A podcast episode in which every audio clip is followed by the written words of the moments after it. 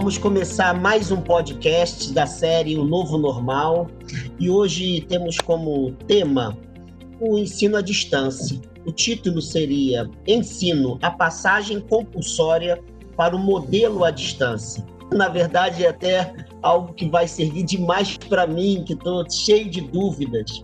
E vou tirar essas dúvidas com a professora Marina Pfefferbaum, que é graduada, tem mestrado e doutorado em Direito pela Pontifícia Universidade Católica de São Paulo, é professora da FGV, da Faculdade de Direito de São Paulo, é coordenadora da área de metodologia de ensino e do Centro de Pesquisa em Ensino e Inovação da Fundação Getúlio Vargas de São Paulo. Então, vai ser um grande prazer conversar com a senhora professora, para quem eu já passo a primeira questão.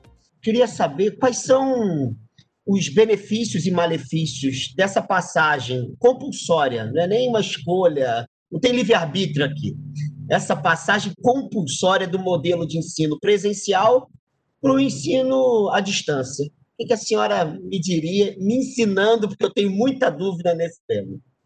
Perfeito, Alexandre. Bom, primeiro queria agradecer a oportunidade de estar aqui com vocês hoje. Estou muito contente com essa conversa. Acho que vamos aprender muito aqui. Um... Bom, como você bem colocou na sua pergunta, essa passagem para esse modelo que a gente chama aqui de ensino emergencial e não de ensino à distância, a gente não teve uma opção, ele foi compulsório, como você muito bem colocou.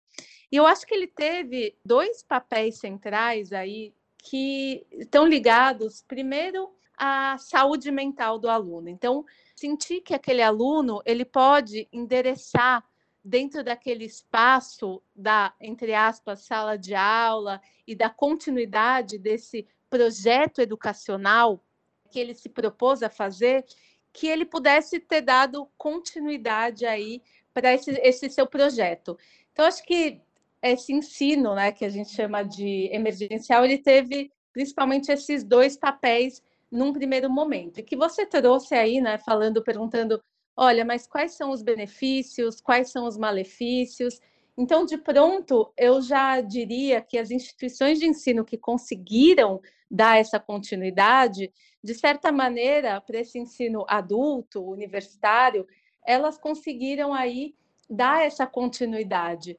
Só que a gente sabe que a gente tem vivido nesse momento uma multiplicidade de experiências muito grandes, né? A gente assumiu diversos papéis, por exemplo, eu como docente, ao mesmo tempo, tive que assumir o homeschooling dos meus filhos, dentre todas as outras tarefas domésticas, enfim.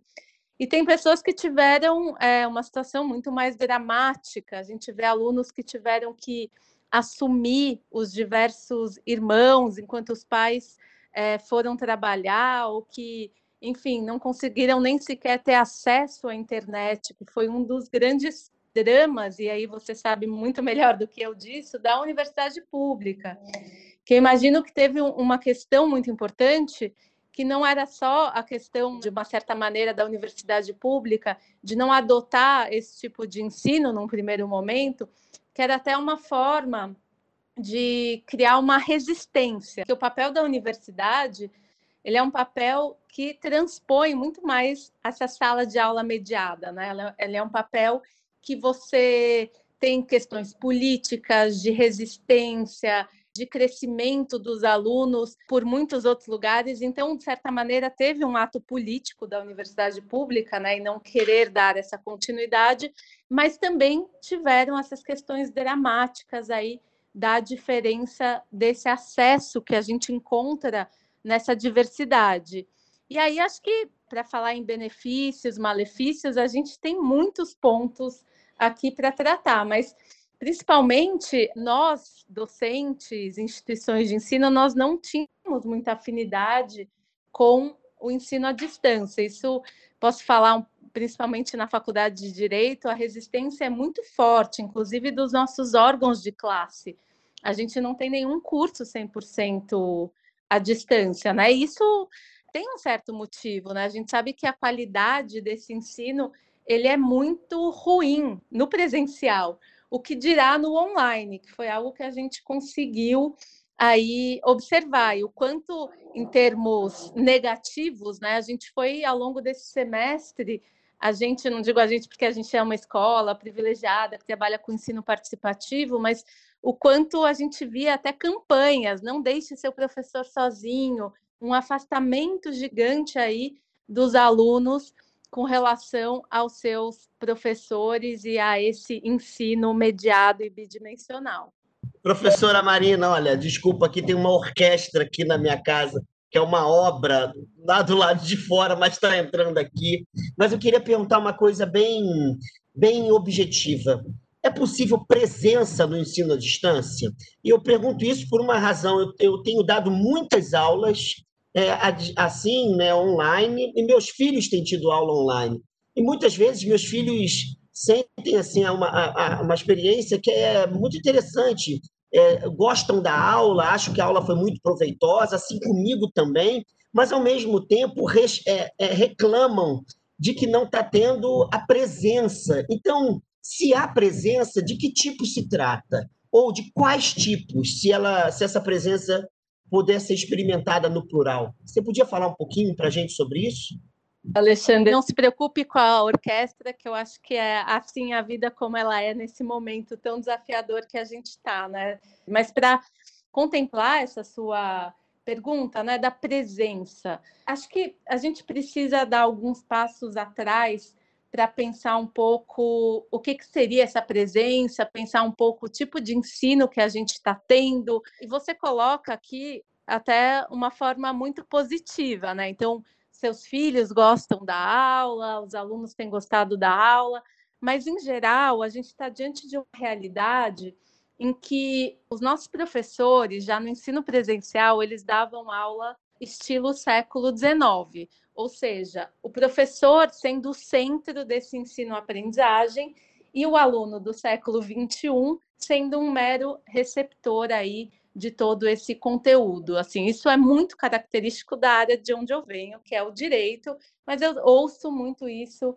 das outras áreas, né? Então, tem até uma brincadeira que os educadores falam é que se a gente congelasse um homem do século XIX, colocasse ele hoje, a única coisa que ele ia reconhecer de fato é uma sala de aula, porque tudo mudou, meios de transporte, mercado, forma como a gente se relaciona, celular, internet, enfim, mas a sala de aula parece que continua a mesma.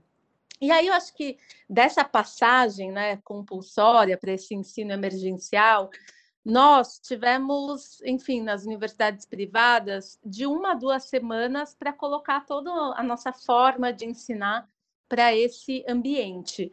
E esse transplante, ele gera várias consequências, né? Primeiro porque a lógica do ambiente online, ela é muito diferente dessa lógica do próprio ambiente presencial. Então a gente precisa desenhar é, os processos de ensino de acordo com a lógica dos espaços onde a gente está.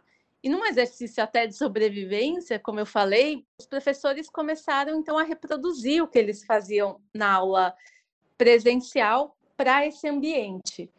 E muitas dessas, dessas reproduções tem a ver com essa forma de ensino do ensino tradicional. Então, acho muito importante a gente, quando a gente fala da presença, da forma de ensino, ou até de um, um ponto que tem sido de muita reclamação é como eu avalio o meu aluno, a gente precisa entender que tipo de ensino a gente está falando, né? Então, acho que algumas diferenças elas se mantêm nesse ensino à distância. E essa diferença é justamente entre o ensino tradicional e o ensino participativo. Quando a gente tem no tradicional o professor que é o centro, no participativo a gente passa então a ter o aluno como protagonista da construção de conhecimento. Então, ele precisa ter autonomia para ir atrás dos seus próprios conteúdos, ir atrás, e o professor acaba sendo um facilitador disso, né? E no ensino tradicional, a gente tem essa agenda da memorização, ou seja, a gente coloca aí muito conteúdo e o aluno pega essa informação e geralmente nas avaliações reproduz isso.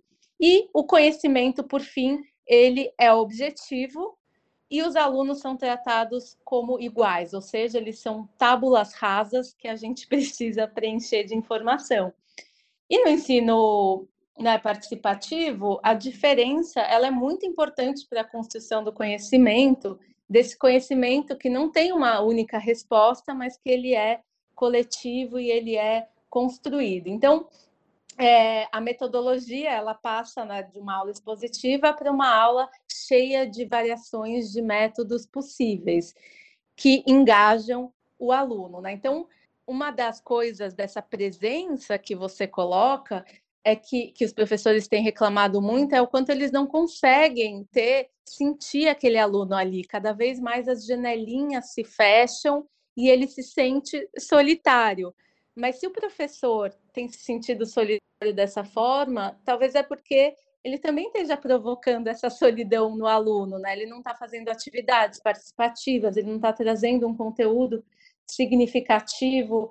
Então, acho que a gente precisa pensar muito nessas questões, né? Que tipo de ensino a gente quer, é, nesse, mesmo neste contexto do ensino emergencial, porque se a gente acredita que trazer questões como emoção, saúde mental para esse tipo de ensino é importante para a gente qualificar o nosso argumento, então a gente precisa do envolvimento desse aluno e não simplesmente dar uma aula palestral e de conteúdo que o Google já nos fornece de uma maneira muito mais efetiva, né? Professora, eu, eu me lembrei de que essas aulas que os meus filhos gostaram foram é, aulas interessantes, que foram participativas mesmo.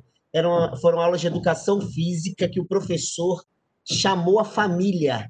Falou assim: chama a avó, chama a mãe, e, e bateu papo com a família fazendo exercícios. Então foi engraçado exatamente um modelo meio, meio assim, sui generis, né? E meu, o meu filho tem 10 anos, minha filha 17.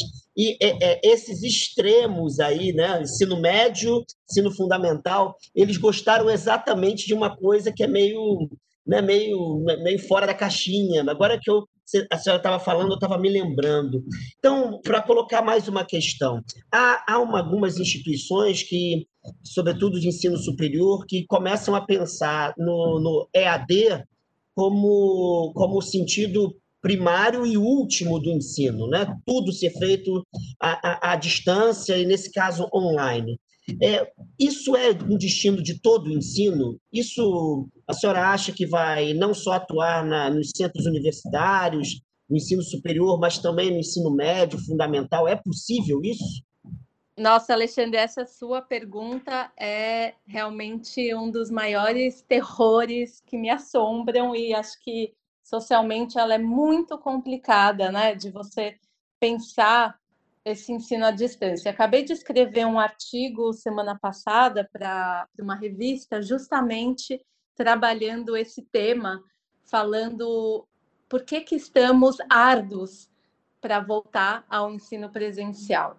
E eu acho que muito dessa, dessa sua provocação, a gente precisa pensar na centralidade que a sala de aula ela ganhou hoje nesse ensino emergencial, que, de novo, ele é diferente desse ensino à distância, já que a gente está é, tá num contexto aí muito mais de sobrevivência do que desenhando ensino à distância mesmo, com qualidade, mas a sala de aula ela fica extremamente central nessa, nessa relação.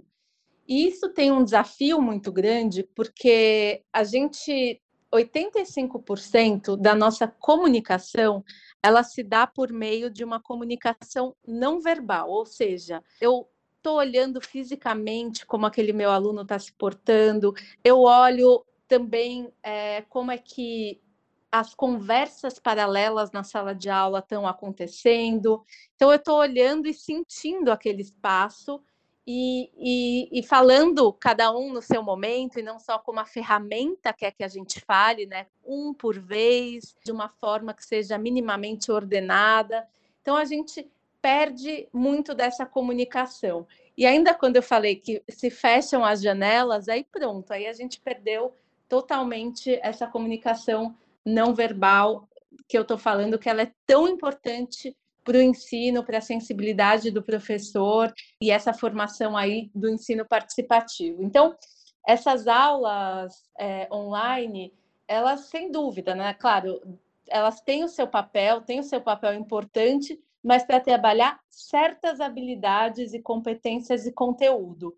Tem coisas do ensino presencial que não são substituídas por esse ambiente. Assim. Então, eu tenho ouvido muito as instituições de ensino falarem: olha, agora é o momento da gente investir em ensino à distância, vamos desalugar nossos prédios e investir muito nessas ferramentas.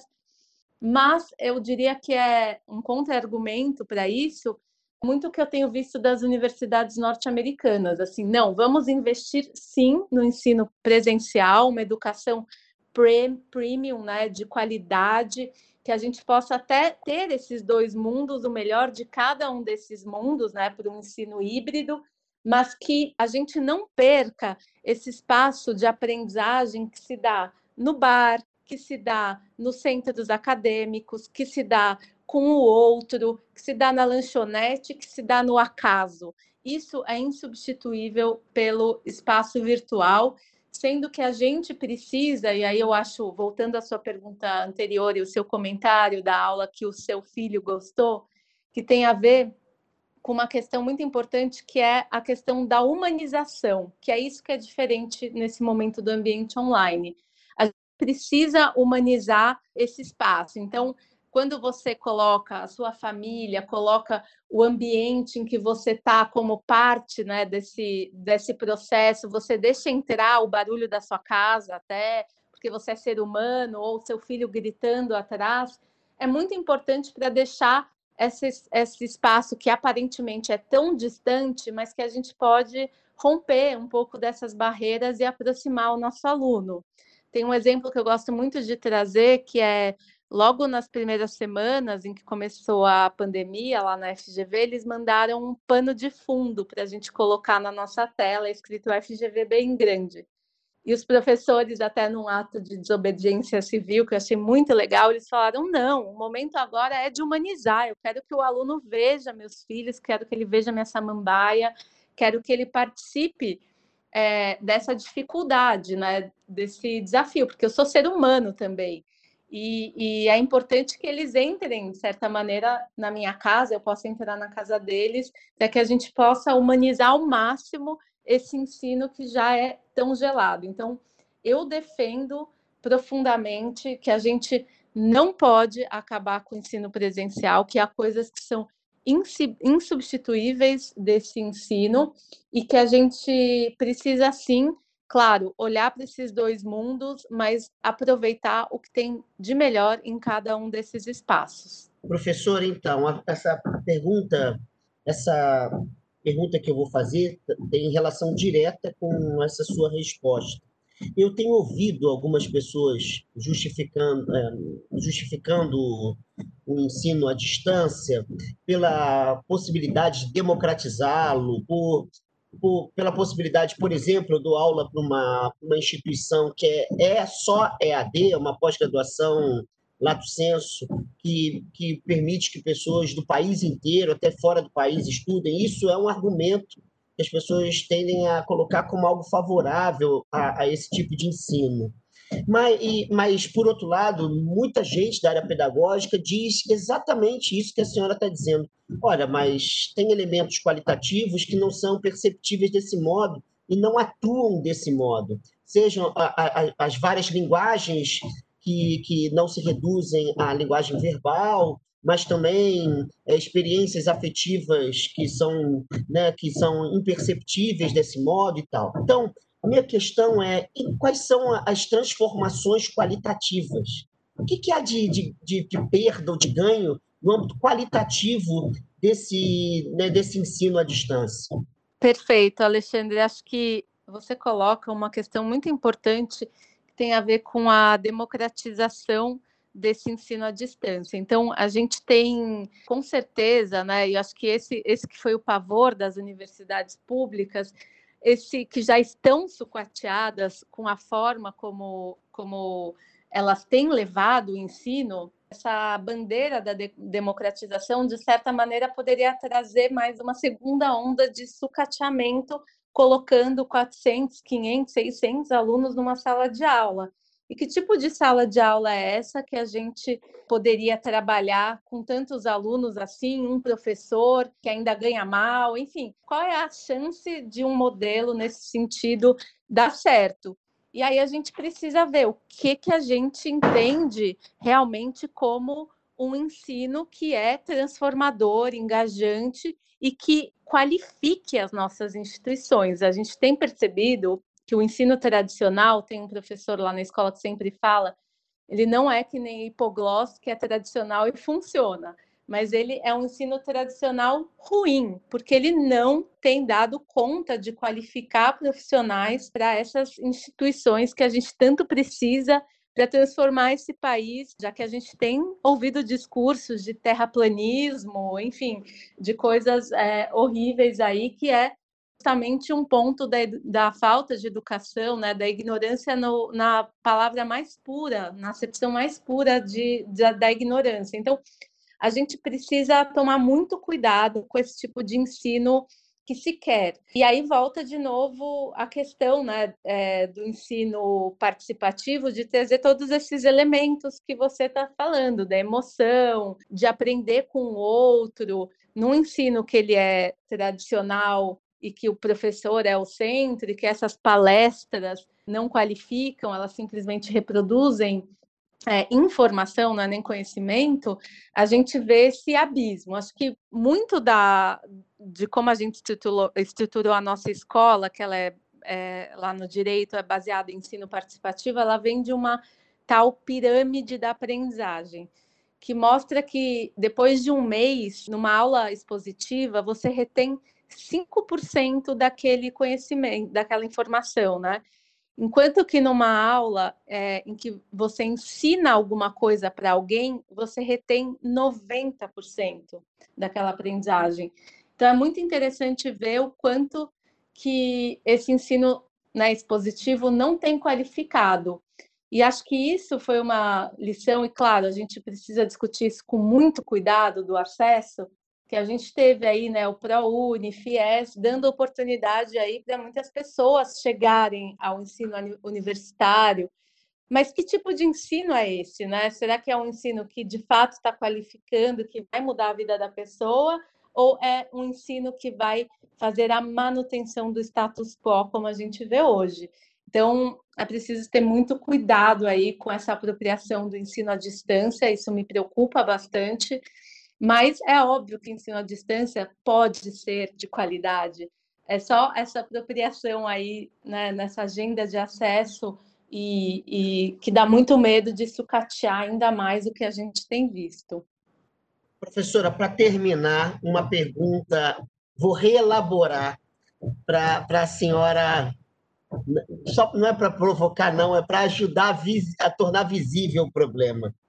Se o Paulo Freire, nosso patrono da educação, se Paulo Freire se deparasse com o ensino à distância, o que, que a senhora acha que ele consideraria relevante para, para os, os discentes em geral, para as alunas e para os alunos? A senhora conseguiria ver alguma coisa importante para ele? Ele valorizaria o quê? Ou não valorizaria ou faria uma crítica ácida a esse modelo, mas se ele valorizasse, o que seria?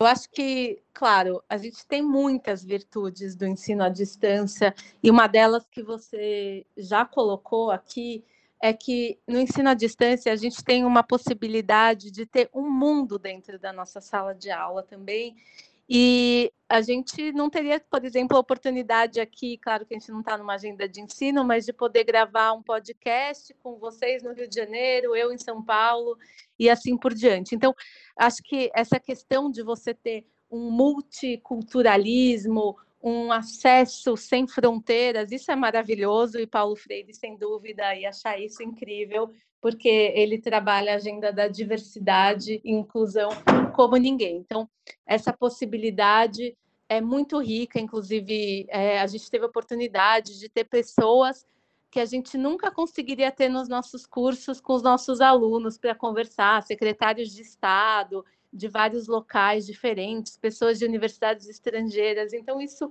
é maravilhoso, é enriquecedor. Pessoas do Brasil inteiro, Norte, Nordeste, como a gente nunca falou antes. Então, acho que esse lado da tecnologia é simplesmente maravilhoso e a gente precisa é, prevalecer com ele, né? Então, acho que a gente tem formas de trabalhar esse ensino à distância de uma maneira mais humanizada. A gente precisa colocar essa agenda de competências, habilidades para essas formas de ensino e não deixar que ele, é, que a gente continue aí pondo no ambiente online o ensino do século XIX, porque isso é uma coisa que eu acredito também. A gente pode sim dar uma excelente aula, um excelente curso EAD, só que a gente precisa fazer o desenho conforme a lógica do ensino à distância.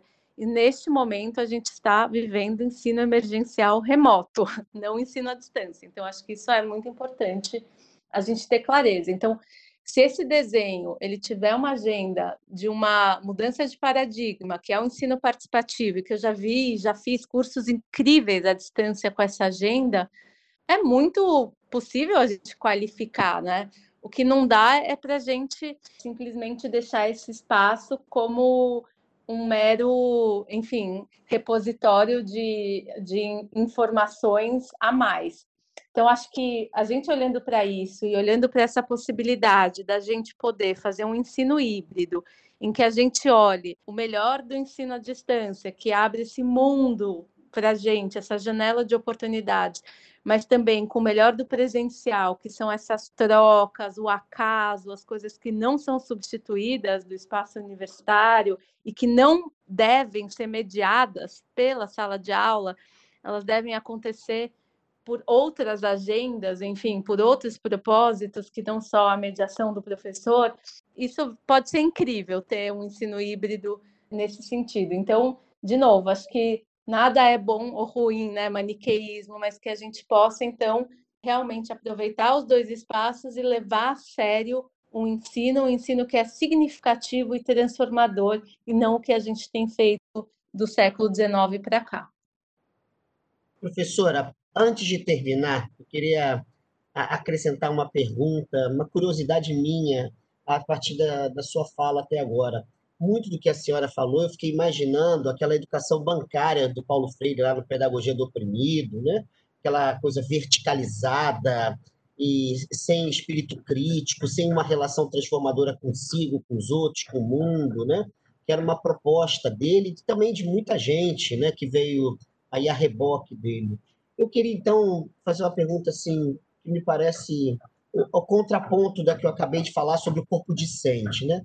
Agora, pensando no corpo docente, o que seria a formação de professoras e professores dentro né, dessa, dessa experiência que a gente está tendo da pandemia, de que a, a, a, o recurso da educação online ele pode favorecer a outras estratégias de ensino como seria a preparação desses novos profissionais para lidar agora com essa, com essa ferramenta que se tornou muito evidente no meio do contexto pandêmico?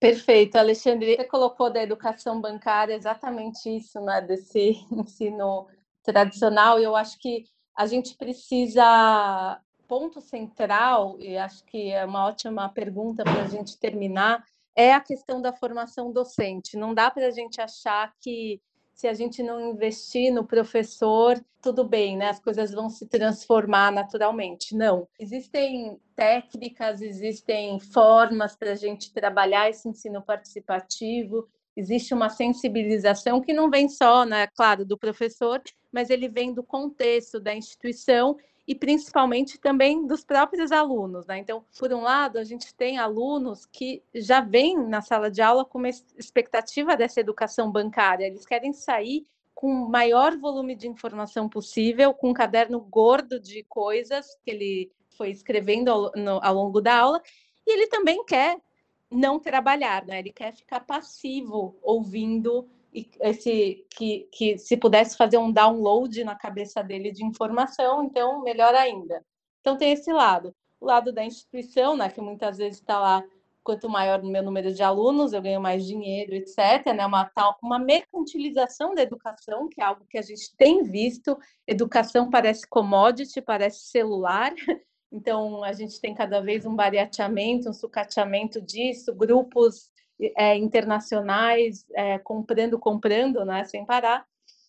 E, por outro lado, o professor aí, em toda essa situação, que ele até às vezes vira um Uber da docência para sobreviver, né? Dá aula em 150 lugares diferentes, ignorando quem é o público, qual é o contexto institucional, até por um exercício de sobrevivência. Então, acho que esses três pilares são muito importantes de ser trabalhados e principalmente a formação docente, né? Porque muitos professores se sentiram abandonados nesse contexto da pandemia em que eles tiveram que sobreviver aí, não só ter a curva de aprendizagem da plataforma, mas também de como garantir aí um ensino realmente significativo para esse aluno.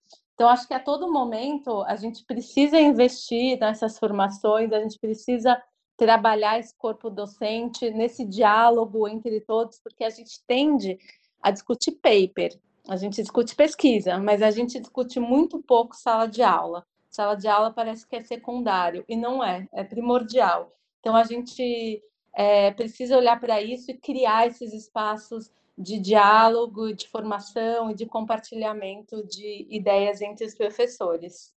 Professora, eu quero agradecer o privilégio de, dessa conversa com a senhora e, e corroborar o que eu tenho dito em espaços, em espaços acadêmicos, escolares, que quando eu ouço uma pessoa, né, como a senhora, assim, com tanto conhecimento e generosidade em transmiti-lo e nos ajudar a, a, repensar os nossos passos no mundo, eu sempre acho que o, o teto salarial do servidor público deveria ser, deveria ser os professores e professoras estão ali na guerra, nas salas de aula. Né? Esse é o espaço realmente que teria que pautar todo o funcionalismo público e, talvez a sociedade como um todo. Né? Esse é o lugar onde a gente forma, eh, cria possibilidades, forma sujeitos, forma novas possibilidades dos sujeitos se lidarem com o mundo. E, então, quero dizer que foi muito agradável ouvi-la aqui nesse momento e no meio do contexto pandêmico, nada melhor do que pensar os rumos da educação, os rumos da sala de aula, os rumos das tecnologias em meio à educação e da formação de pessoas, porque o que está em jogo aqui, para todos nós, é formar pessoas, né? não é meramente, não é meramente deformar, né? deformar, impor conhecimento de cima para baixo, né? uma espécie de xarope. Ao contrário, é formar cidadãos, cidadãs, sujeitos responsáveis pelos destinos comuns, e a senhora trouxe aqui muita, muita, muita informação valiosa. Muito obrigado. Gostaria muito de revê-la em outro momento e vou passar a bola de novo para a senhora antes da gente fechar o nosso podcast. Bom, eu que agradeço, Alexandre, muito legal conversar contigo, te ouvir também. Enfim, para nós que somos militantes aí de uma educação melhor, uma educação de qualidade significativa. É muito, a gente precisa realmente olhar para esse momento como um momento, claro, de oportunidades, mas de tremendos, tremendos desafios que a gente precisa pensar e refletir para que caminho que a gente quer ir. Então, acredito que a educação é a única salvação que a gente tem para esse país cheio de desigualdades, que a gente realmente precisa empoderar as pessoas para realmente a gente conseguir lutar para ter um Brasil melhor. Então, muito, muito obrigada pela oportunidade. Foi muito legal estar com vocês. Obrigado, professora. Obrigado a todo mundo que nos escutou. Com, ao som de uma orquestra aqui, da, da obra aqui do lado, teve Beethoven, Mozart, teve até samba, mas não vou pedir desculpas, porque acho que todo mundo se encantou com a musicalidade das, da, dessa obra tão, tão bonita. E desejar que encontros como esse voltem a ocorrer cada vez mais aqui no TRT. Obrigado, professora. Obrigado a todo mundo que nos escutou.